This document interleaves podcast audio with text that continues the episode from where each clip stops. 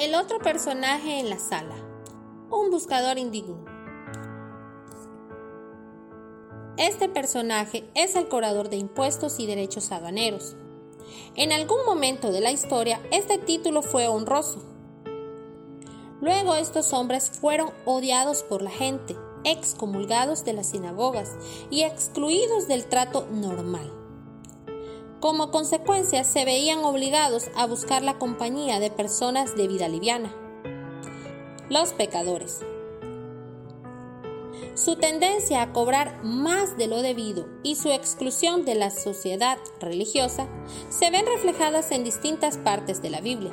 Por ejemplo, el relato sobre Saqueo, jefe de los publicanos, y Mateo, el publicano era una figura despreciable, considerado un traidor dentro de la comunidad hebrea, porque servía al imperio romano, cobrando impuestos para ellos, presionaba al pueblo y lo robaba. Le robaba los impuestos para entregárselos al enemigo de la nación. Mas el publicano, estando lejos, no quería ni aún alzar los ojos al cielo. Esto lo leemos en Lucas capítulo 18 versículo 13. El publicano se hinca delante de Dios y ni siquiera se atreve a alzar su rostro. Esta es la expresión física de una actitud de corazón. Ponernos de rodillas ante Dios, reconocer quién es Él. Su corazón estaba quebrado. El quebranto de corazón y humillación capturó la atención de Dios. Luego le pide a Jehová que lo cambie. Sé propicio a mí. Tenía el enfoque correcto.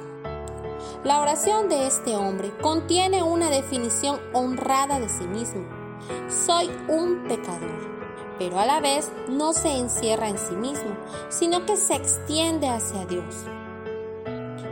Como el enfoque de su hambre espiritual para aquel que sabe cuál es su condición, es más fácil recibir las buenas nuevas cuando las escucha.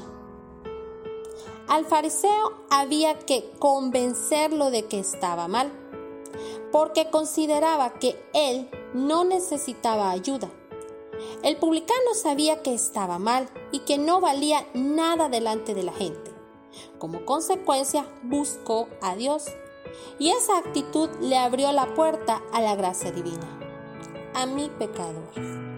Finalmente, cuando este hombre se define como pecador, nos ofrece una descripción honrada de nosotros.